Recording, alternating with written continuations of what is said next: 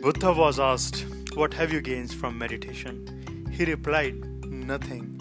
However, let me tell you what I lost anger, anxiety, depression, insecurity, and fear of death.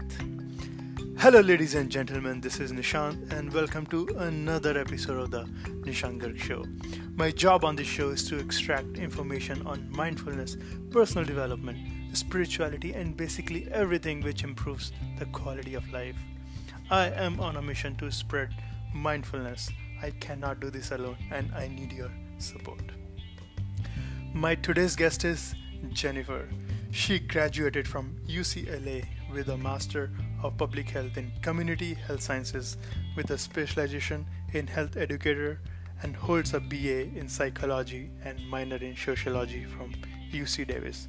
Early on, Jennifer became interested in public health through her first-hand experience as a child of immigrant refugees who had barriers navigating the healthcare systems in the US.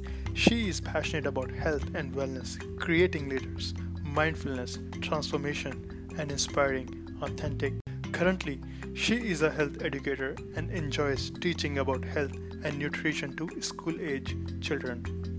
Jennifer has been on her mindfulness journey personally for 10 years. As a child, she was sensitive, intuitive, creative, and empathetic. She had always had a keen interest in seeking deeper inner truth.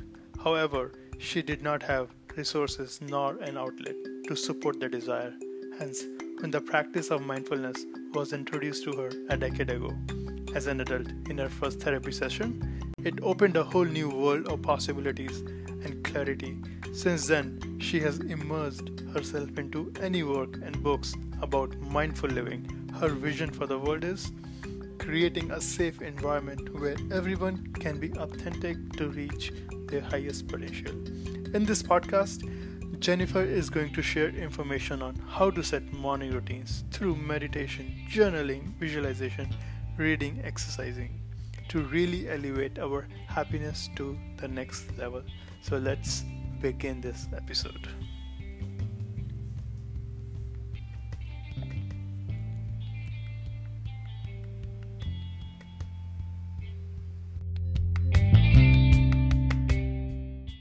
Jennifer, welcome to the show. Hi, Nishant.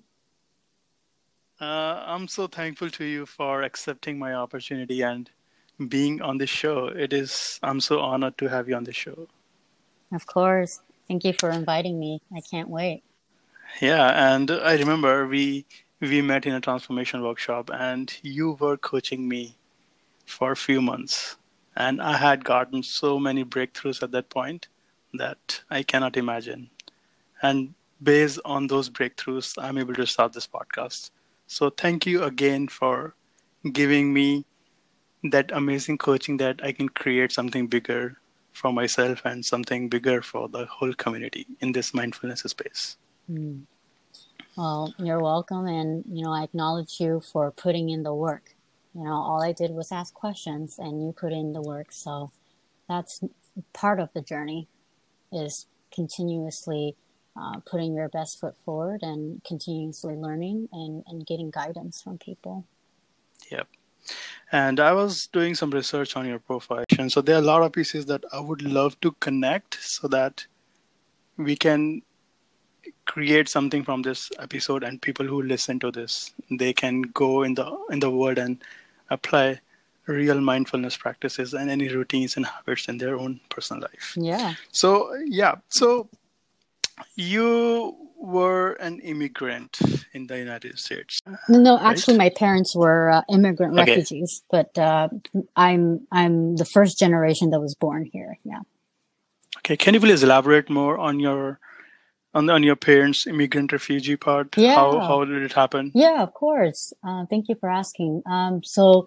Yeah, so my parents, uh, they arrived in the U.S. about 40 years ago as uh, immigrant refugees. Um, they were seeking asylum because they supported the American CIA in the secret war in Laos. Um, so they were getting persecuted by the communist forces in Laos that, that took over the country. And so, um, you know, they were displaced and so as many of their family and friends too. And, um, they lost a lot of their, uh, family lives, family and uh, um, relatives to the war. Um, I read an article that about one one American soldier that was saved, 25 Hmong lives di- lives were lost. And so mm. we definitely sacrificed a majority of our community to this war. Um, and so after losing part of their identity, my parents came to the U.S. and, um, you know, definitely just experienced a lot of like hardships because there was no Hmong community that was established in the U.S. Like the Hmong language was as a new language uh, to the U.S. as English was a new language to the Hmong community, and so um, yeah. my parents um, definitely um, came here uh, without knowing any English too, and um, experienced a lot of uh, hardships because of that. Uh, do they speak English now? No, my parents don't speak English at all. Uh, they they're they're they're limited. My my mom can say a few words, and my dad he could read and say a few words too, but they don't really use the language. Okay, because the reason I'm asking this question is I am I'm an immigrant in the United States. I came to US in 2014. So I can understand the pain and the process of understanding new culture mm, yeah. and totally understanding it's a to- I came from India and it's totally a different culture, different game, you know, so it takes a lot of time. Yeah. So how, how old were you at the time when your parents moved here? Um, actually, I was born here. So my parents, okay. yeah, so I was born here. My parents, uh, let's see, my sister was born in 1980, 82. So that was the, the year that they um, came here. And then my, um, my, uh, then I was born. So my, my parents actually had uh, nine children. So I was born like five years afterwards. So they mm-hmm. weren't, they weren't here long before I was born. Okay. So as part of immigrant family, did you have to go through tough times in your childhood? Oh yeah. I mean, you know, uh, I grew up very traditional, and so um, you know, my whole life goal, I, so I thought, was to become a daughter-in-law and, you know, be well versed mm-hmm. in appeasing elders, maintaining good manners, you know, doing the household chores and cooking and having children. That was my, my life goal. Um, and, um, you know, it's hard because as a Hmong daughter, oftentimes, uh, especially maybe it doesn't apply to me too, but a lot of people have felt, you know, this, this biculturalism in us, you know, like I'm, I, I identify as Hmong American. So I have this Hmong side that's saying, oh, be a daughter-in-law. And I have this American side where, oh, I can be independent, you know, and I can have a future in a life and I don't need to rely on a husband to make it in life, you know? So definitely very difficult to kind of balance those two cultures in me that I was um, born into. Um, my parents uh, definitely uh, woke us up early every morning to learn how to cook and clean. We had to go farming. Uh, my parents were farmers mm-hmm. at that time too, so mm-hmm. you know it, it, was a lot of work, um, a lot of labor work, and a lot of people never uh, they laugh at me sometimes when I say that I had to wake up and cook and clean and like do farming stuff. Like, really? I was like, yeah. I was like, you guys didn't have that experience. I was like, oh man, totally different. But that's part of what makes, you know, growing up being Hmong unique uh, for me. And I get to share that yeah. with people. Yeah, so that Hmong, right? Hmong. Uh, do you say oh, Hmong the, the or H Hmong? is the H is silent, so Hmong. okay. So the Hmong Hmong Hmong community. Can you please elaborate more on that community if people are not aware yeah, of that so, Hmong community? Yeah, so the Hmong, uh, we don't have our own country. So a lot of people always ask, uh, where are you from? Where, where, what country?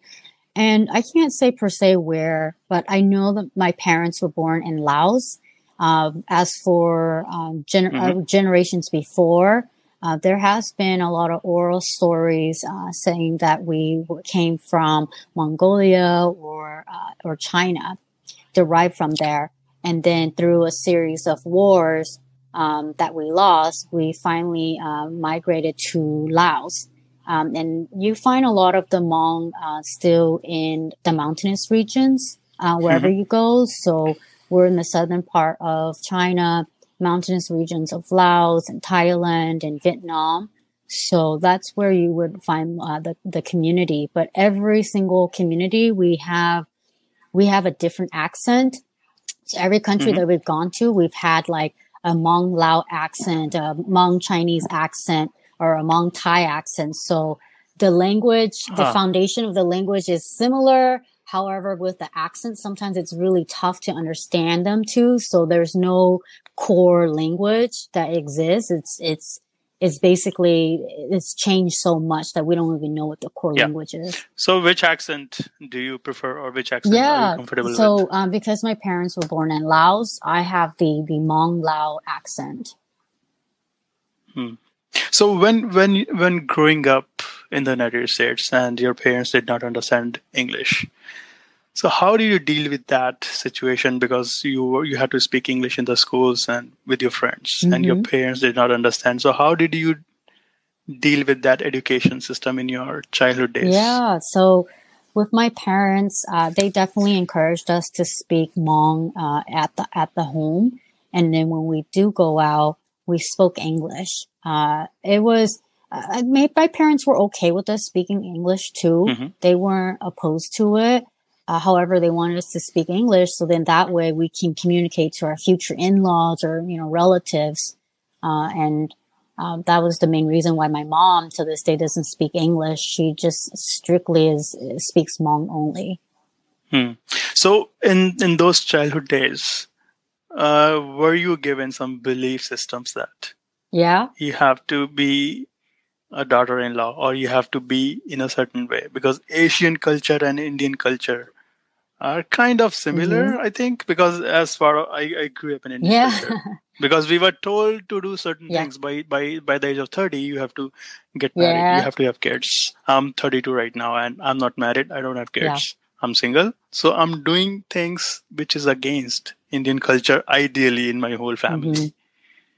So and this was tough for me to adopt this lifestyle i had to unlearn Mhm. all those belief system and i'm still working on that so how that belief system asian Hmong community belief system yeah. installed in you and how did you navigate through that process through your childhood days if you would like to elaborate more on that. Yes, thank you for asking. Uh, yeah, so definitely,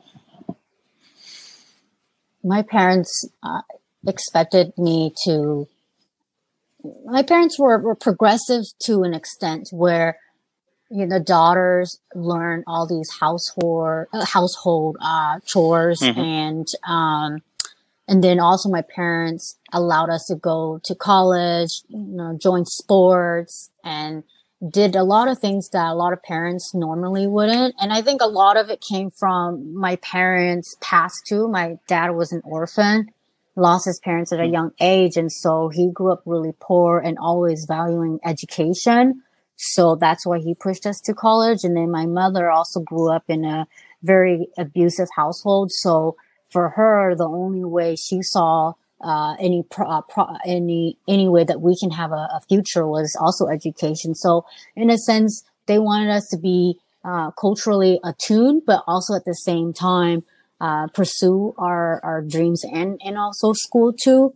So uh, for me, uh, definitely uh, a lot of the the weight or the burden was um, always trying to maintain um, that culture and and in like showing up early to help and to um, you know getting married at a certain age you know like i thought my sister my older sister got married when she was 23 and i thought wow that was the Wow. age i was gonna get married you know i thought that was like really old and then here I am, 33, and I'm still not married. And yeah, of course, you know, if my parents are still um, very traditional, they it would be highly looked upon or frowned frowned upon.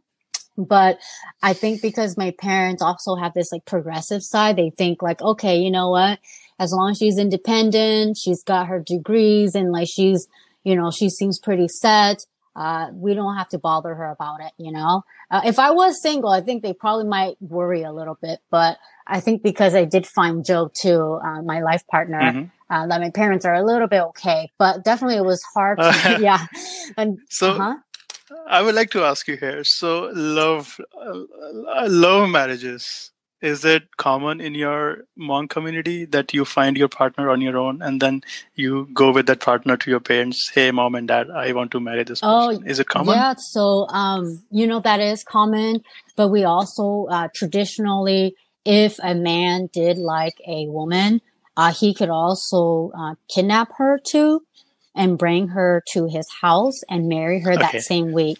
So we do have that practice, but it's so old that nowadays it's not as practiced as much because, you know, times have changed and people are, yeah, changed. people are respecting, you know, the new cultural norms of, hey, allow people to find the love of their life and let them marry. So we don't have as many arranged marriages or like kidnapping happening anymore. Mm-hmm. Now everyone's kind of open to finding their own relationships.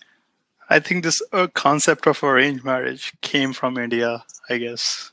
Yeah, it's all throughout, you know, Asia, right? Like arranged marriages is, is in abundance. Yeah, if you cannot find a girl or a boy, your parents will help you out. Yeah, exactly. But yeah, just I'm really I'm really fortunate that I was able to give uh, be given that freedom. My my parents never really gave us any restrictions. Uh, they did, they did really want us to find someone who was Hmong too.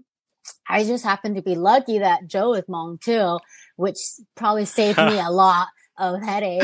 Yeah. so yeah, I won a lot of brownie points there because, um, some of my siblings aren't married to, uh, someone who is Hmong. So, you know, it's difficult for my parents to communicate. And, um, yeah. I remember my, my older sister when she first brought in her first boyfriend who was white uh, into our house. My parents got so freaked out. They like called the whole entire clan to come to our house and we had a huge meeting in their living room talking about like this interracial like uh, dating uh, between my sister and this guy and that was my first like experience of like whoa i didn't know it's such a big deal you know um, but then yeah. now a lot of folks are being open minded and they're seeing that, you know, we're acclimating and acculturating into American culture. And that's just the norm, you know, uh, yeah. we can't just date Hmong people anymore. There's so many options now, right? So that's correct. Yeah. Yeah. And I can, I can definitely relate to your experience. When I was growing up, my, my mom did not have any father figure and my dad did not have any father figure as well. So I was I they install this belief in me that I have to get education, I have to be, I have to make a lot of money, I have to be, you know, be bigger in my life. I have to make a lot of money and do this and do that. And in fact, when I was in fourth grade, I knew what I wanted to do with my life. I knew at that point that I have to be an engineer when I was in fourth grade because when I was seeing in my family, everybody was either doctor or engineer. Mm-hmm. So because if if i'm not engineer or doctor in india then i'm not good enough my success is defined by my designation my post yeah. and it is still the same in some parts of the country you know and it, it takes time to find our purpose and we will connect to that purpose in a little bit yeah yeah and uh, and i remember you mentioned that some so i think when we when you were coaching last time that you were you were empathetic as a child you know you were was it uh, did it come to you naturally yeah. or did you inherit that from your parents yeah. because this skill is not natural to me yeah. i have never been an empathetic and i practice now after learning after learning a lot of stuff from brene brown yeah. I practice being empathetic because it can change the world oh yeah that's i i yeah definitely got it from my parents um both my parents I, I, you know, sometimes it could be to a fault too that uh, they are s- such good people and they are such people pleasers in a way, you know, that makes them good people. And yeah. I remember growing up, I was so frustrated with that because I'm like, why would you bend over backwards for this person that barely does anything for you? And it's the fact that they keep this thing in mind of like when you give and you give, you know, karma will always um, be on your side. And mm-hmm. back then I didn't understand that because I just felt such injustice for my parents. Um, and then I thought, oh, I'm never going to be like them. And then as I grew up, I'm like, oh shit, like, sorry, excuse me, that, mm-hmm. no problem. That Go ahead. I'm, I'm like exactly like them, you know, and that's something that I'm working on personally to myself is how do I, how do I, uh, still, um, how do I still receive the, the acknowledgement and, and love from people without uh, having hmm. to lose my power or feeling like, you know, I overdid myself, um, where I'm, I'm where hmm. I feel like I'm, I'm, I'm not, um, where I'm not losing myself, I guess, in a sense. Um, yeah. So what I'm, if I, if I understand correctly over here, that you are, you are saying that you can love people, but it is difficult for you to receive love from others. Oh, yeah. Is that what I'm hearing? Oh, yeah. Yeah, because I'm the same thing. I'm in the same boat, and I really work at it to receive love from people. Yeah, yeah. Everybody, you know, yeah. that's that's just a natural instinct of us is to to to uh, desire love and to to feel like uh, you belong. And yeah, I think because my parents didn't feel like they belonged, uh, because of their stories that they lived that they without probably knowing it consciously they imposed that on their children too. And you know that's how i i got those tendencies um, to constantly worry about people worry about how they're thinking what are their thoughts and i became so good at just analyzing people's like physical features and i'm like oh wow they must be feeling this way. So i get to change my uh, my my responses to match theirs. So then that way, you know, it was like a calculation. Kind of a people pleasing. Yeah, yeah, it was like a calculation all the time, you know, because I wanted that validation so much. Um, and I was exactly the same person in my life for first 29 years. Yeah. I was people pleasing and I was becoming passive aggressive over the period of time. Yeah. You know, and if somebody said something to me, even though I did not want to fit in, yeah. I was trying to fit in yeah. into their life, into the community, and but I wasn't enjoying that. Yeah. And as a result, I was becoming passive aggressive. Yeah. And one point came when I used to burst mm. into tears, into mm. into into anger, resentments, and I I totally relate with that. Yeah. Scenario. Yeah. Definitely. So I yeah I became really sensitive and attuned to like just people's thoughts, feelings, physical reactions, and I, I think that just made me uh, more empathic to in a way where I'm able to sense uh, things easier and, mm-hmm. and have a lot of empathy too and compassion. That's awesome. Emp- empathy and compassion. They are great. Uh, do you do you ever practice or do you practice self compassion? Because compassion toward others is one thing, and self compassion is another thing. Yes, yeah, that, that that was that's something that you know, it's an ongoing journey for me and for many people. I, I practice it.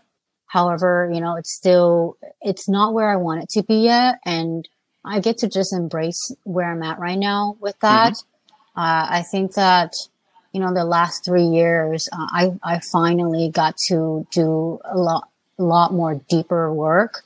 And that's allowed me to identify and put into words, um, my thoughts and my feelings and sensations and mm. allowing me to have compassion for myself to speaking it into the universe because before I used to silently suffer and now that I have words to describe the things that I'm experiencing, it just relieves so much uh, tension and burden in my heart and my soul. Yeah.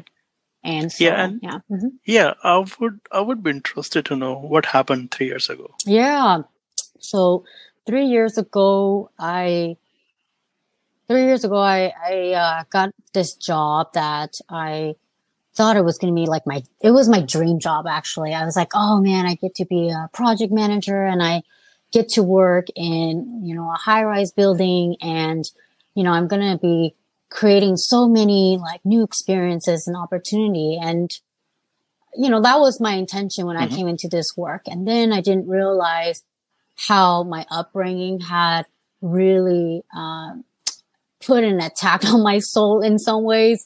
Uh, for uh-huh. example, you know, not being assertive enough, uh, people pleasing, um, and being indecisive, and then perfectionism and fear of being found out and being an imposter, you know, like all of that Uh-huh. started uh, getting to me in this job because it was a very high stress job. And because of the stress, all of everything started compounding and also Hmm. magnifying too, right? So, Yeah. Yeah, not to interrupt you Yeah. here. What, what what kind of job was that? yeah it was a project manager position uh, in the healthcare field. Okay. And so, uh, yeah, definitely because of the stress that I felt, um, definitely everything started magnifying. I think it didn't help too that I allowed, uh, my boss and like my coworkers to talk down to me too. And I, Mhm. I didn't know how to be assertive in a way that, that, uh, would put my foot down and, and they wouldn't like mess with me anymore. I couldn't find the words. I always, you Hmm. know, I would let the experience happen and afterward I'd be like, oh my gosh, I should have said this and should have said that, you know? And I really beat myself up. And because I allowed that happen so much that I got to a point where I didn't feel like going to work anymore, where I felt like I wasn't valued. I was always being belittled and, and, and bullied in a Mhm. sense at work. And that really broke my spirit down. I started asking God every day, like, God, can you just send me a sign that, you know, I was not meant to be here or that, you know, that if you can just take away this pain. And I, and I prayed for that for like so many months. And finally, I realized that, you know what? I Mhm. get to have, I can make the choice to leave this. I get to do things that inspires me and, and brings me joy. And why am I doing things that I don't like?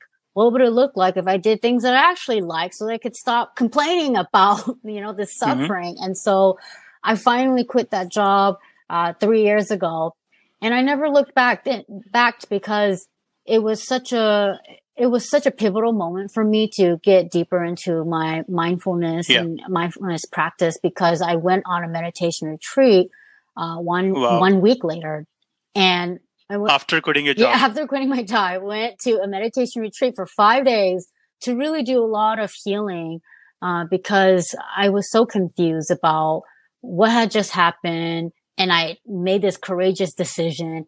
Now I don't have a job. I don't have a backup plan. I'm like, oh shoot, you know, what am I doing? You know?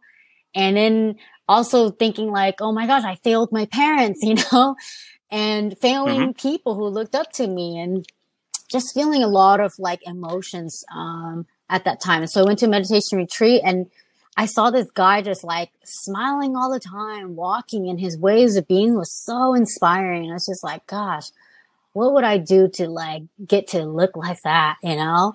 And one day I finally caught him um, at like a meeting after a meeting, and I just sat down, ch- uh, chatted with him, and he invited me to this like transformational workshop. And in like this five minute conversation, I was like, okay, I'm game. I'm going.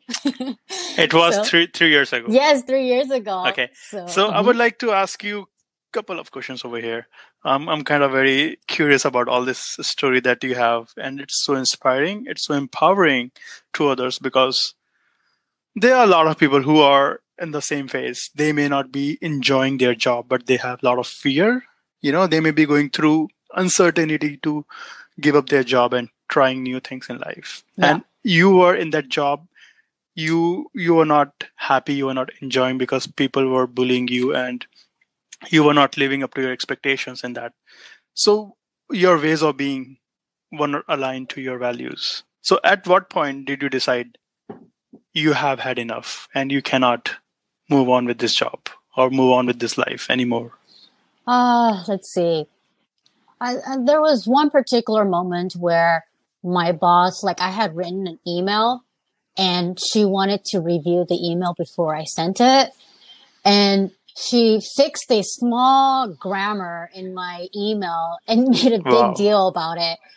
And I was just thinking to myself, like, wow, like, why, why, why do I have to sit here and, and waste my time on someone who wants to fix this like small grammar in this like huge email?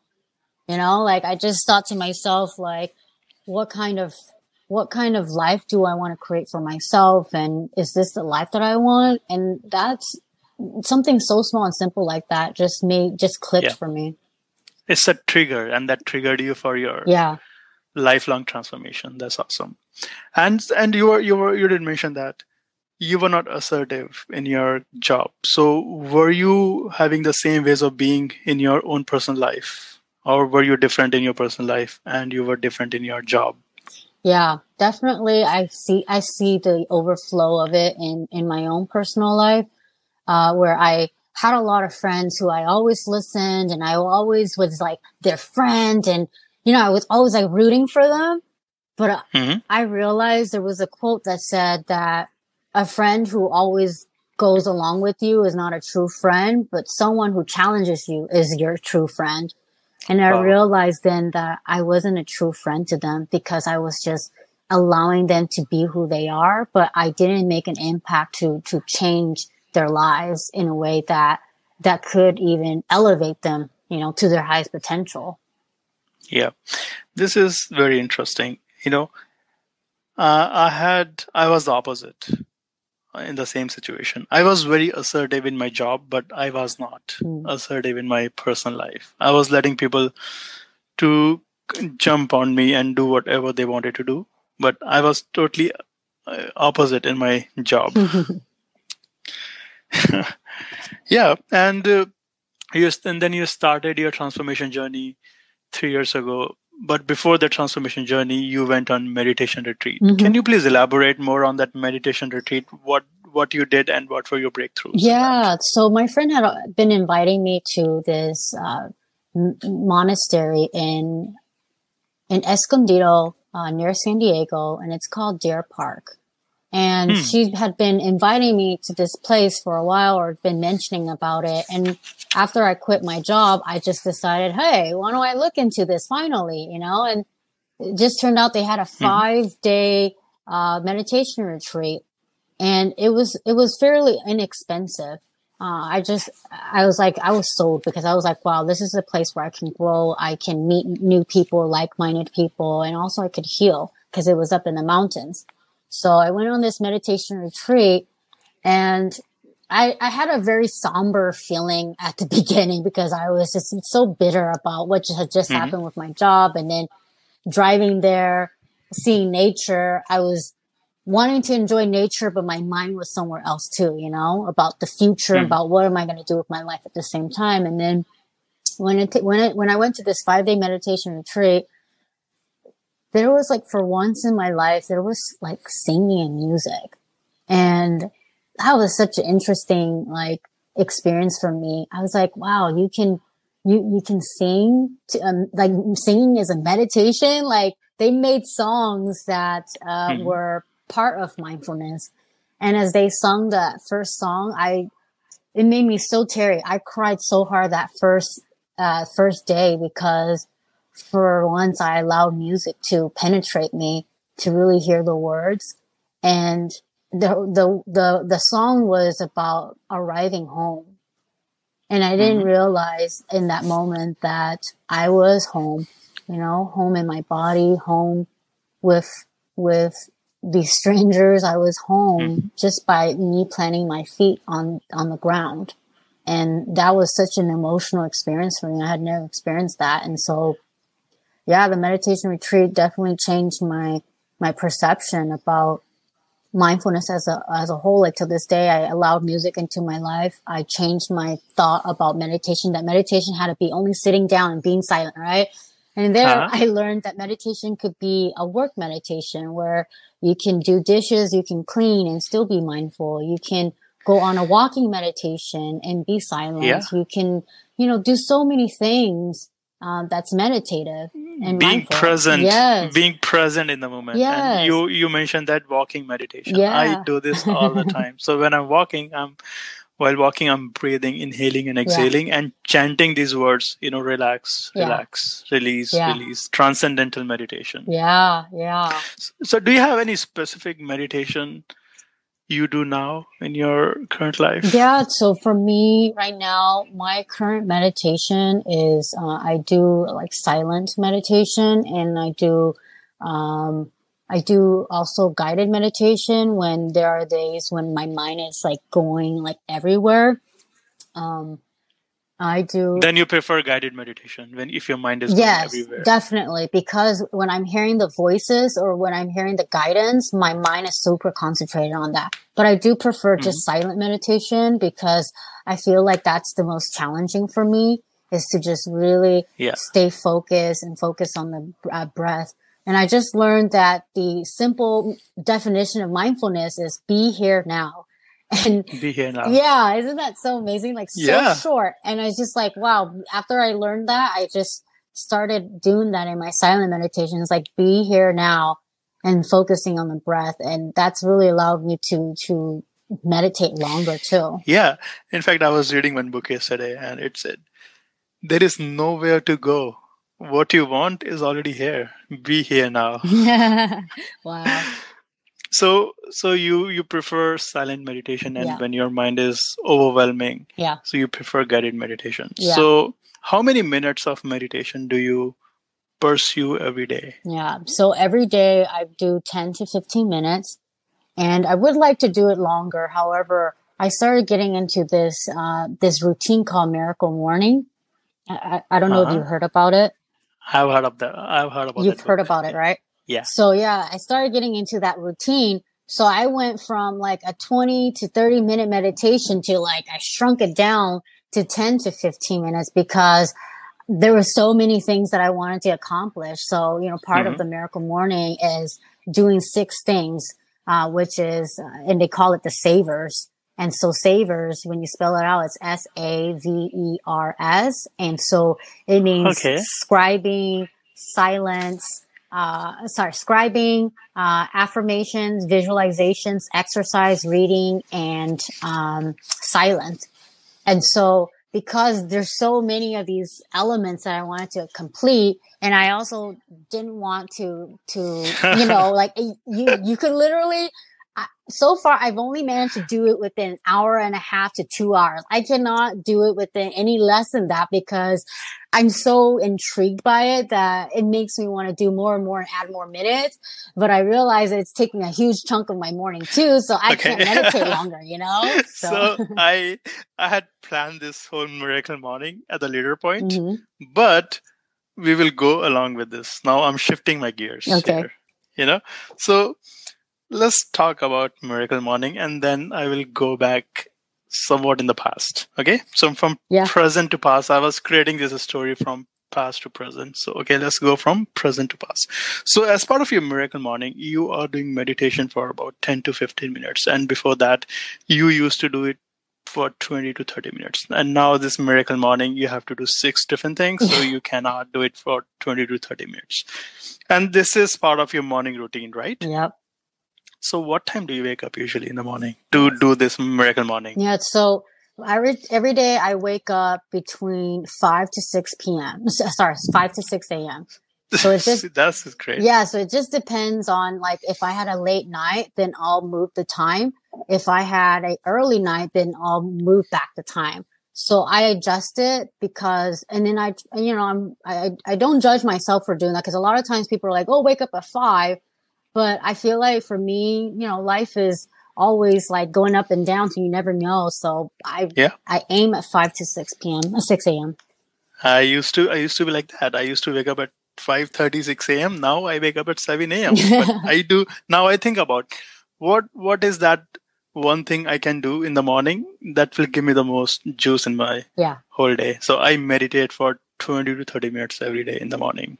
Okay, so coming back to that miracle morning, so what is that first, first I would say, first element that you start doing in the morning? Yeah. So in the morning, I started doing journaling every morning because of the uh, the book The Artist Way uh, by Julia Cameron. She was talking about how as soon as you wake up, though that's when your mind is the freshest, and that's when your thoughts are also very fresh too. So the first thing you do is always journal every single thought that comes in your mind as soon as you wake up. And so I was doing that for like, like a month or so. And mm-hmm. then I started thinking to myself, okay, what would it look like if I just changed it up a little bit, you know? So Mhm. I go into waves. I switch it up once in a blue moon. So, but now my current state is, is, um, is, is meditating first and then Mhm. doing, uh, affirmations, visualizations, and then journaling and then, uh, reading and exercising. So, Okay, Mhm. so you meditate for 10 to 15 minutes and Mhm. it can be silent meditation Yep. or it can be guided meditation. I would like to ask you, what advice would you give to someone who is struggling with meditation? A lot of people want to meditate. yeah. They want, you know, what advice would you recommend to them? How they can, how, how they can they start? My advice is be the observer. You know, allow these thoughts and these whatever to come into your mind. Just allow them, embrace, embrace them, because a lot of times people think that meditation is supposed to be a certain way, and that's a lot of judgment. And so, Mhm. practice non-judgment. Come from a place of I'm observing these thoughts, and when I say that I'm the observer, all of a sudden all these thoughts start disappearing for some reason they're like, oh, someone's being really actively like watching us. And then the thoughts go away for some reason. I find that really comical for me in my head, but you know, I think that that really helps me. Um, just be the observer, embrace it.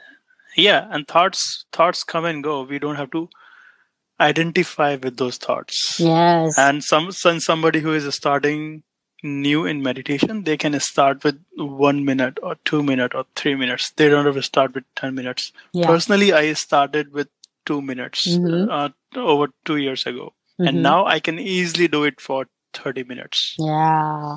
so it's a slow process Yeah. and uh, meditation will not change your life in one day it's a whole different process it takes time it takes Yes. months It's And one step at a time.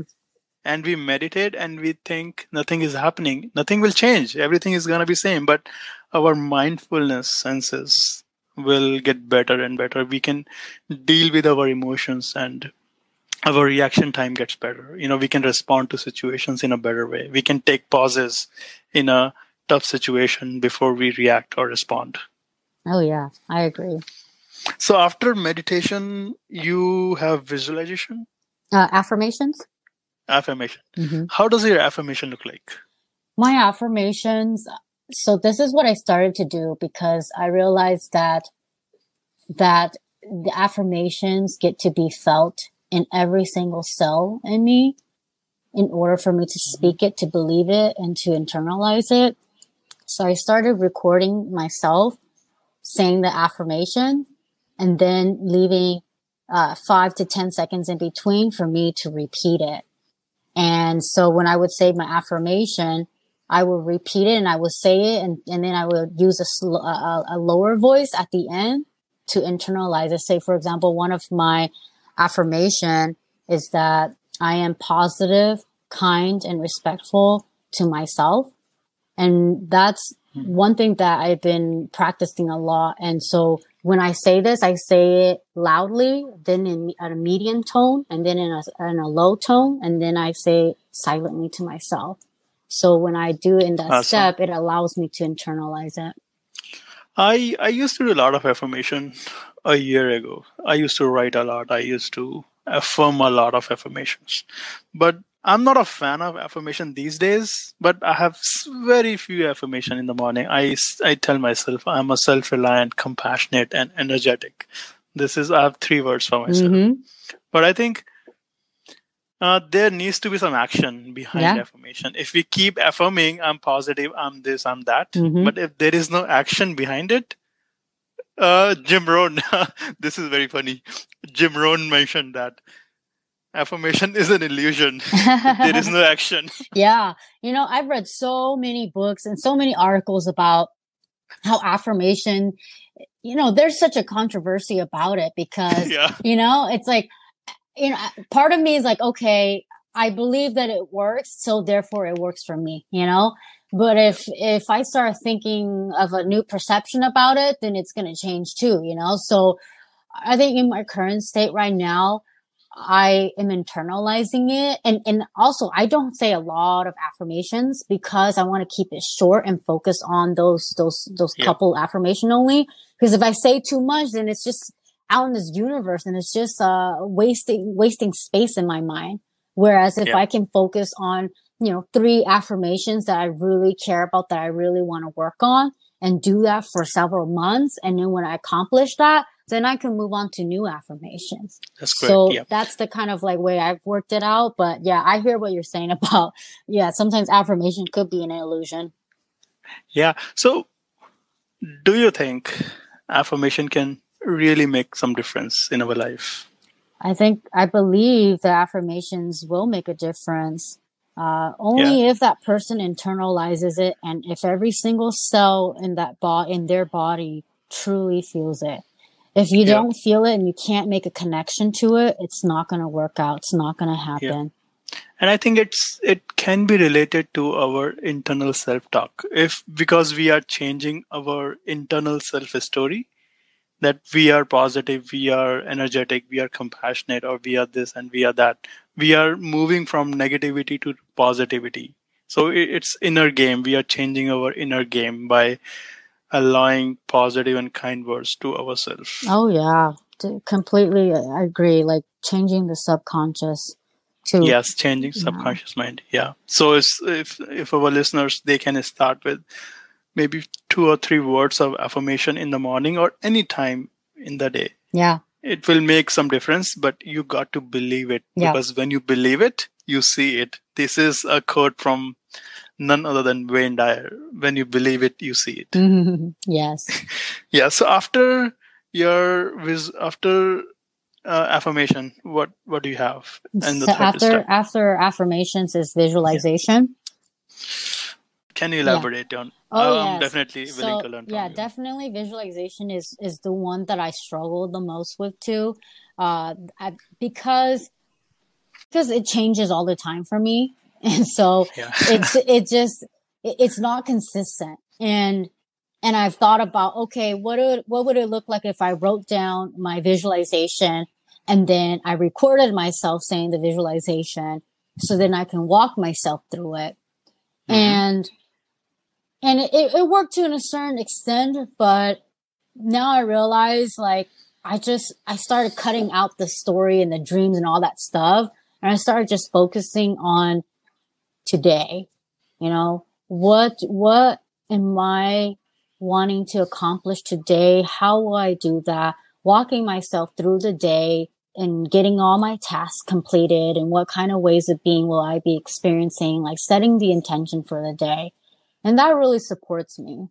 So Mhm. i use And- visualization in that sense. And how long is that visualization process? Yeah so that visualization process is five can range from five to ten minutes. I change it up so about 10 minutes of meditation 5 minutes of affirmation and then 5 to 10 minutes of yes. visualization. Okay and then you have journaling? Mm-hmm. journaling. So yeah so journaling differs from person to person. Yeah. And I- i'm interested to know what do you write in that? For me i just write down everything all those doubts insecurities all those self comparison that i'm not good enough i'm not worthy enough. You know i write down everything and then Mhm. i really feel so lightweighted that okay i can think about it now. I can literally think clearly now. It's on my paper. Nothing is in my head. Yeah. sometimes i can spend 30 minutes on that you know? Yeah. so what does your journaling look like? My, my journaling uh, what it looks like is i i used to just write down everything that was in my mind and my thoughts and every single word literally everything that i'm Mhm. thinking i would just put it down even if it doesn't even make sense with the previous sentence you Mhm. know i just write it down um, but now i i've read some other like oh, i was listening to a podcast and he was there was this guy who was saying you know he does intentional journal writing too so now i've broken it up where half of my time will be focused on just writing whatever my thoughts are. And then the other half of my time is focused on intentional journal writing. So Hmm. asking myself questions you know like uh, what are 10 things that i'm grateful for today? Or uh, questions like well, how do i define self-love? Or what am i resisting? Or what comfort zones am i not letting go of?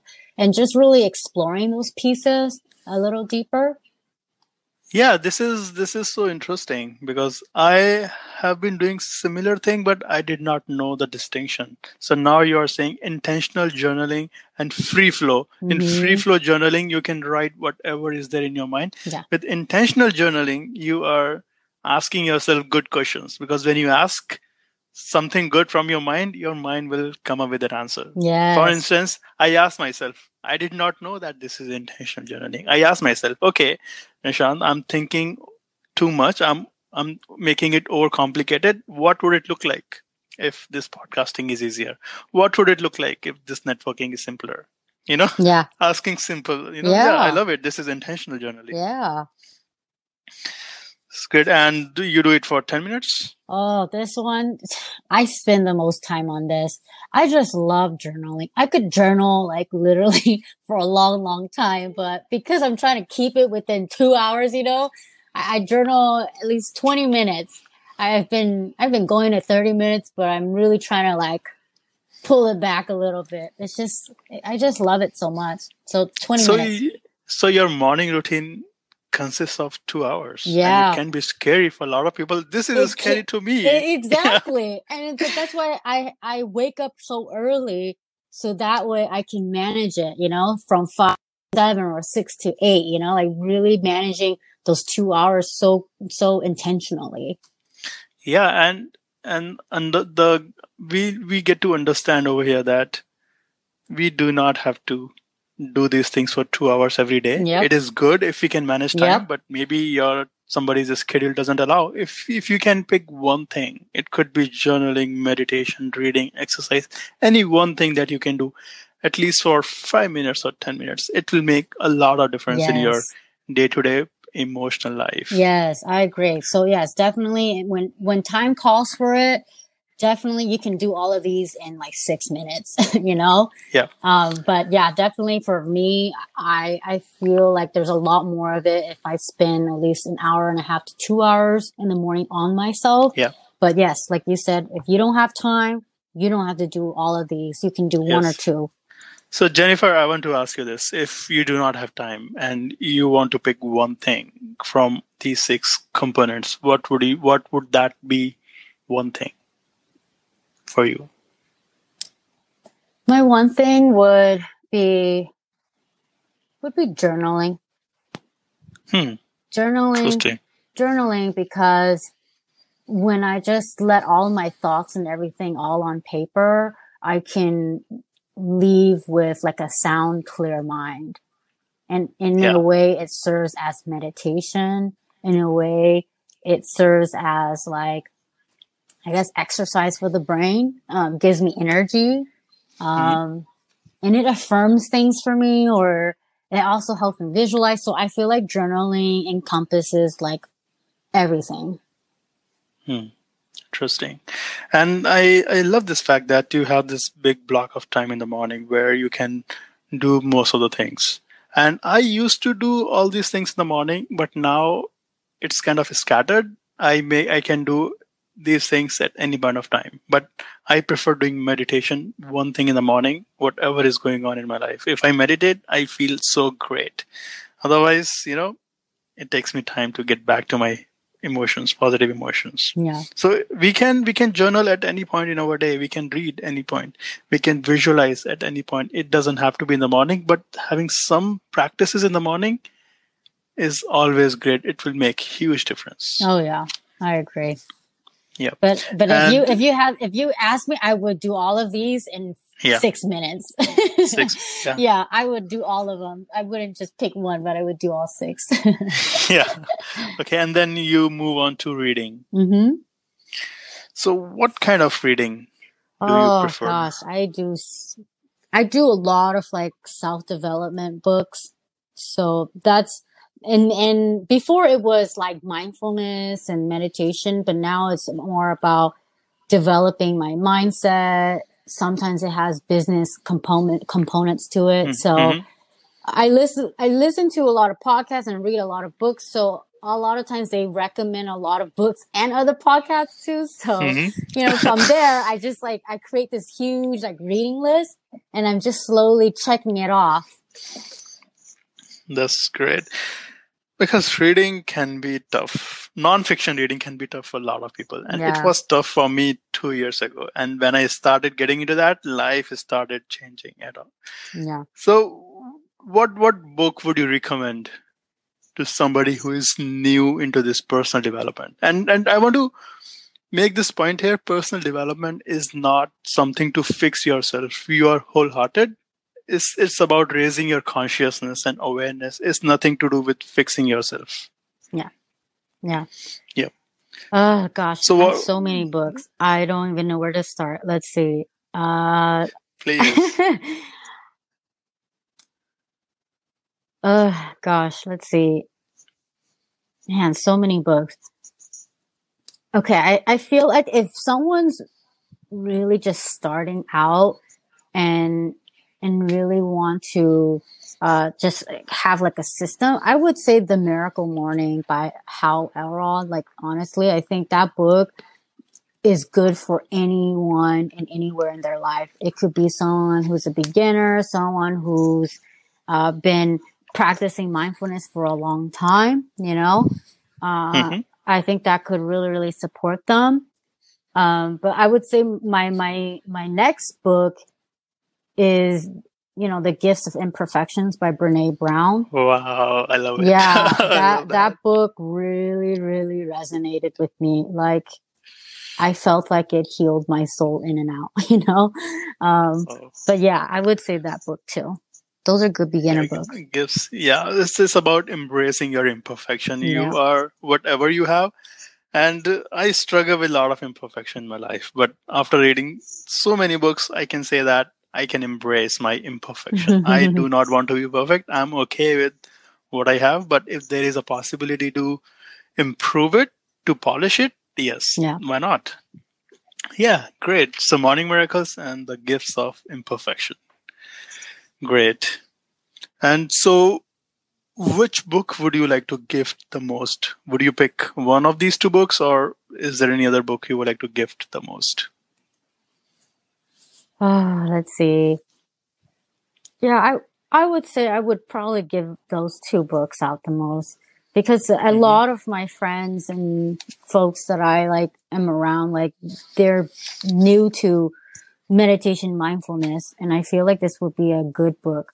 But if, if, Yeah. if it's someone who's been in the work for a long time and like understands the language and like all this stuff, I would, I would recommend, you know, Eckhart Tolle, like The Power of Now or, Mm-hmm. um, let's see, uh, this other book. I'm trying to think about it. Um, like uh, the biology of belief by Bruce Lipton or becoming supernatural by Dr. Joe Dispenza. Like, and also, I love Dr. Dispenza. right? And then also, let's see, the other book, uh, oh gosh, The Untethered Soul by Michael Singer.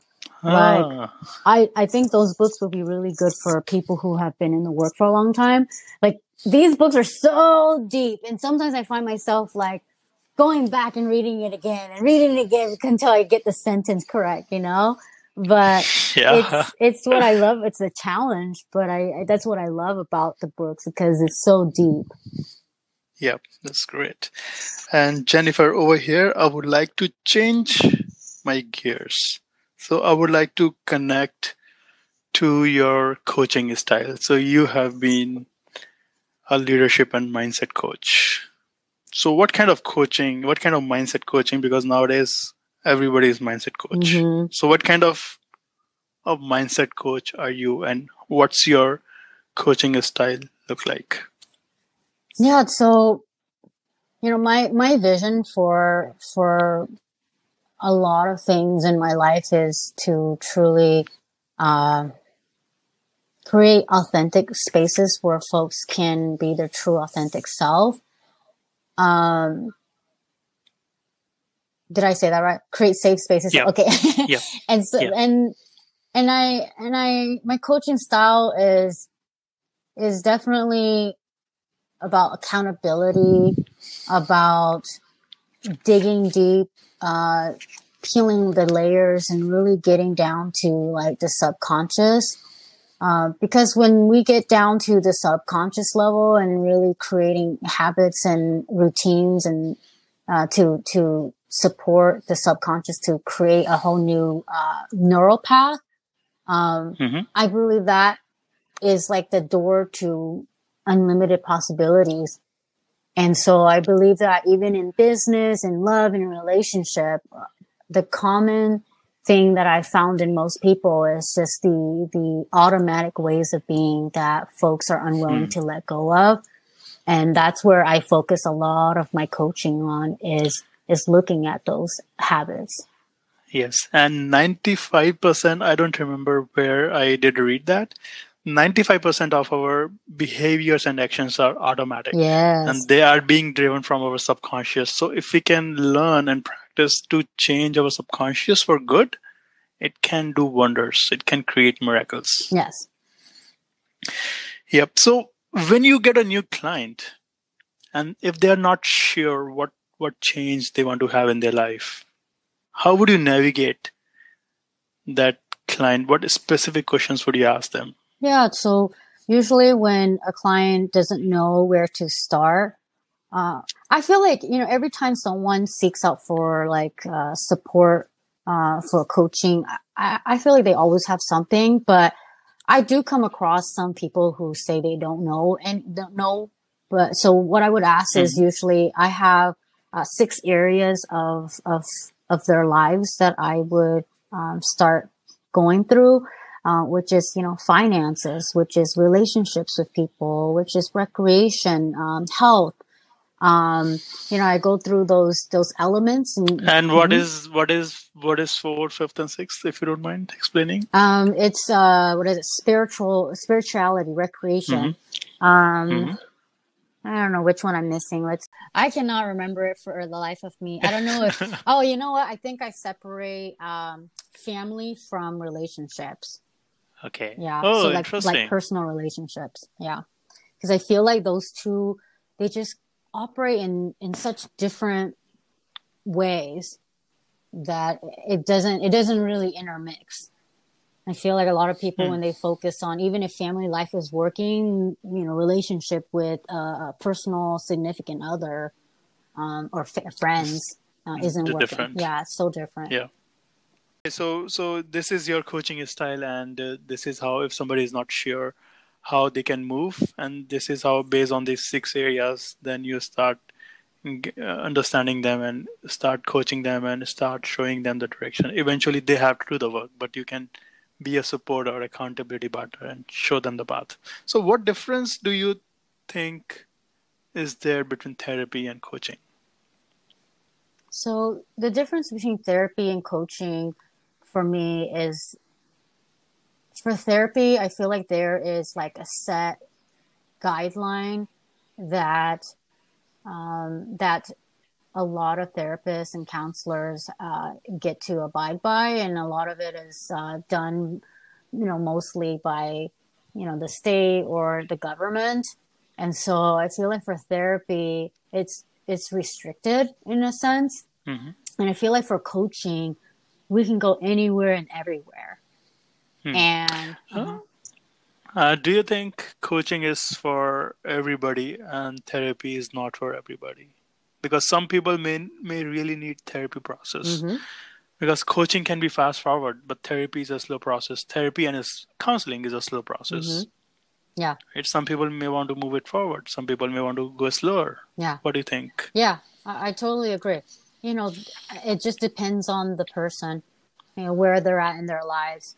If they feel like there is something uh, chemically like imbalance, you know, in their mind and they really need the additional support of therapy and medicine, then I feel like that is a good route for them.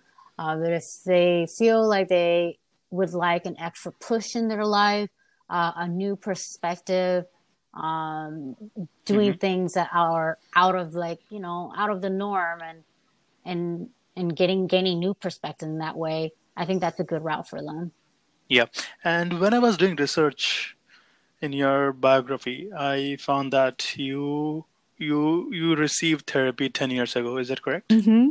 yeah Yeah. Can you please elaborate more on that therapy process Yes. 10 years ago? yeah so 10 years ago i i was uh, definitely going through a lot of tough times because you know, in under in undergraduate, like I just felt like such an imposter. Like I felt like I didn't belong there. You know, I was I was a great student in high school, and then I went to college, and then I found out, you know, all of these these students that I'm competing against, they had parents who, you know, bought them tutoring sessions and all these things, and I started mm-hmm. realizing like, oh my gosh, maybe I don't belong here, and I started doubting myself a lot, and so that's why I started going to therapy to really boost my my spirit and my my energy and um, back then, you know, I totally had a different mindset and I, I, I totally stigmatized the whole process. And I, I only went to two sessions and then I just stopped because I just started hmm. feeling embarrassed about it. And then I was in the therapy, mm-hmm, in the therapy process, in the therapy process, I just started feeling embarrassed about it. I was like, oh, because it's so funny because I was like, I know everything that I know how to solve my problem. And I feel like I was going to a place where I was venting and then, you know, my problems, I could solve them myself, you know? And I felt like it wasn't useful for me. And I was like, oh, well, maybe it's more for people who have deeper ish- issues, you know? And mm-hmm. it wasn't a good fit for me. But I also didn't know that I had the option of switching counselors too if it wasn't effective, you know? And so mm in a way, I just thought, okay, maybe it wasn't for me. Maybe it's for people who have deeper issues than I have. And so I just decided not to go anymore.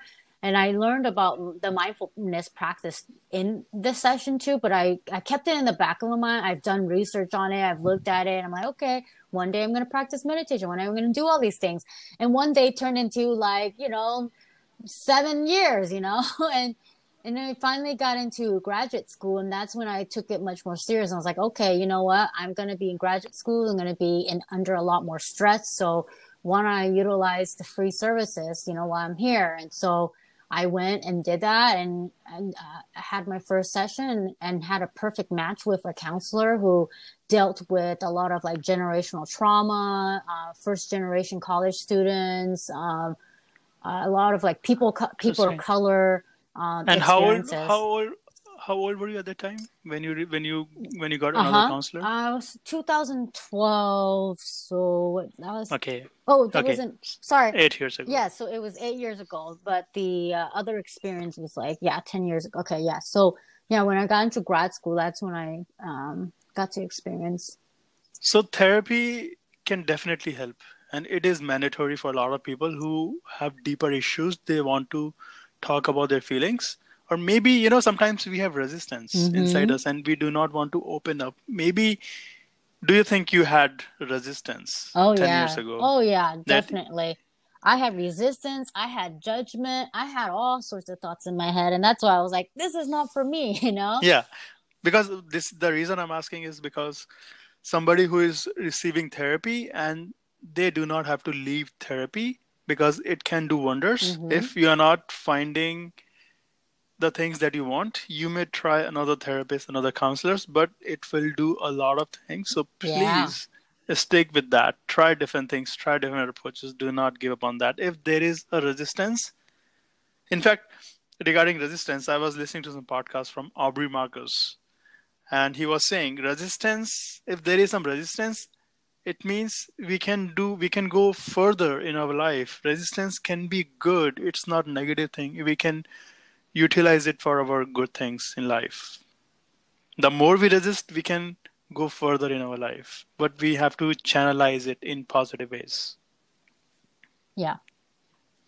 Yep. Great. So therapy yeah. is great and that's how you got into mindfulness practices. Yes yes. I definitely like i said you know therapy it, it could be for anyone if you make it to be you know your choice you know uh, it yep. just it just didn't work out for me. Yeah. And uh, i want to ask you over here that what has been your favorite failure that you have learned the most from and that changed the course of your direction? Any favorite failure? Favorite favorite failure. My favorite failure would definitely I would still say that the my experience with that that job that I had three years ago, I think that was in a way good for me. Um, mm-hmm. I felt like I was like always winning at life and going at every, you know, going doing everything 100% and then when I got into that position I just I just didn't feel like it was a yeah. good fit for me and even though I felt like a failure at the time, it uh, it definitely brought to surface a lot of deeper issues that I had that I uh, had to deal with, that I got to deal with it, and and now I feel like that's the silver lining of that failure is growth, is improving, it's enhancing and yep. reaching my potential. Yeah, that's that's great because we all go through failures in life, and if we are not failing in life, it means we are not trying hard enough. So, would you have some positive motivational words for people who are not feeling motivated by their failures? They are feeling they are not good enough. What what would you advise somebody who is failing a lot and they are not able to move forward? Hmm someone who's failing a lot and is not able to move on with their life or yeah. feels like that. Yeah. Um, yeah. I would say be curious. Be curious about many things. Write it all down and then get yourself in doing those things. Because I feel like when we feel like there's no purpose, no one purpose or no one why, it, can get really, really confusing to really find that one thing, you know? And I feel like when you're curious, you explore and you're creative. Like, say, for example, yeah. you know, if I'm curious about sewing or fashion, or whatever it is, just get into it and see if that sparks any joy, sparks any inspiration. And who knows, that might become my life career, you know? And so I would say be curious at all times and allow that to, to guide you. Yeah, be curious and having some mindfulness practices every day so that you can think about it. Yeah. And failure is okay, and doing things about it makes a difference. Yep. Great, Jennifer. So I want to ask you my last question over here that what is the impact you want to have on this world? The the impact that I want to have for this world is inspiring inspiring people to be great leaders. I feel like you know being being a leader or being a leader is part of it is just inspiring others to reach their highest potential and to allow them to flourish in their dreams and their creativity. And um, and that's what I want to do whether it's in education whether it's through you know health education uh, whether it's through coaching I truly want to inspire the best out of everyone. This is amazing. Well, Jennifer, thank you so much for your time and thank you again for being on the show. Thank you so much, Nishant, for having me. Really appreciate it. I had a great time.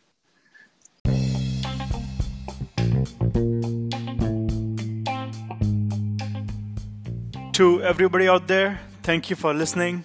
And you can subscribe to my show, The Nishant Garg Show, to get updates on future guests. So thank you again. thank you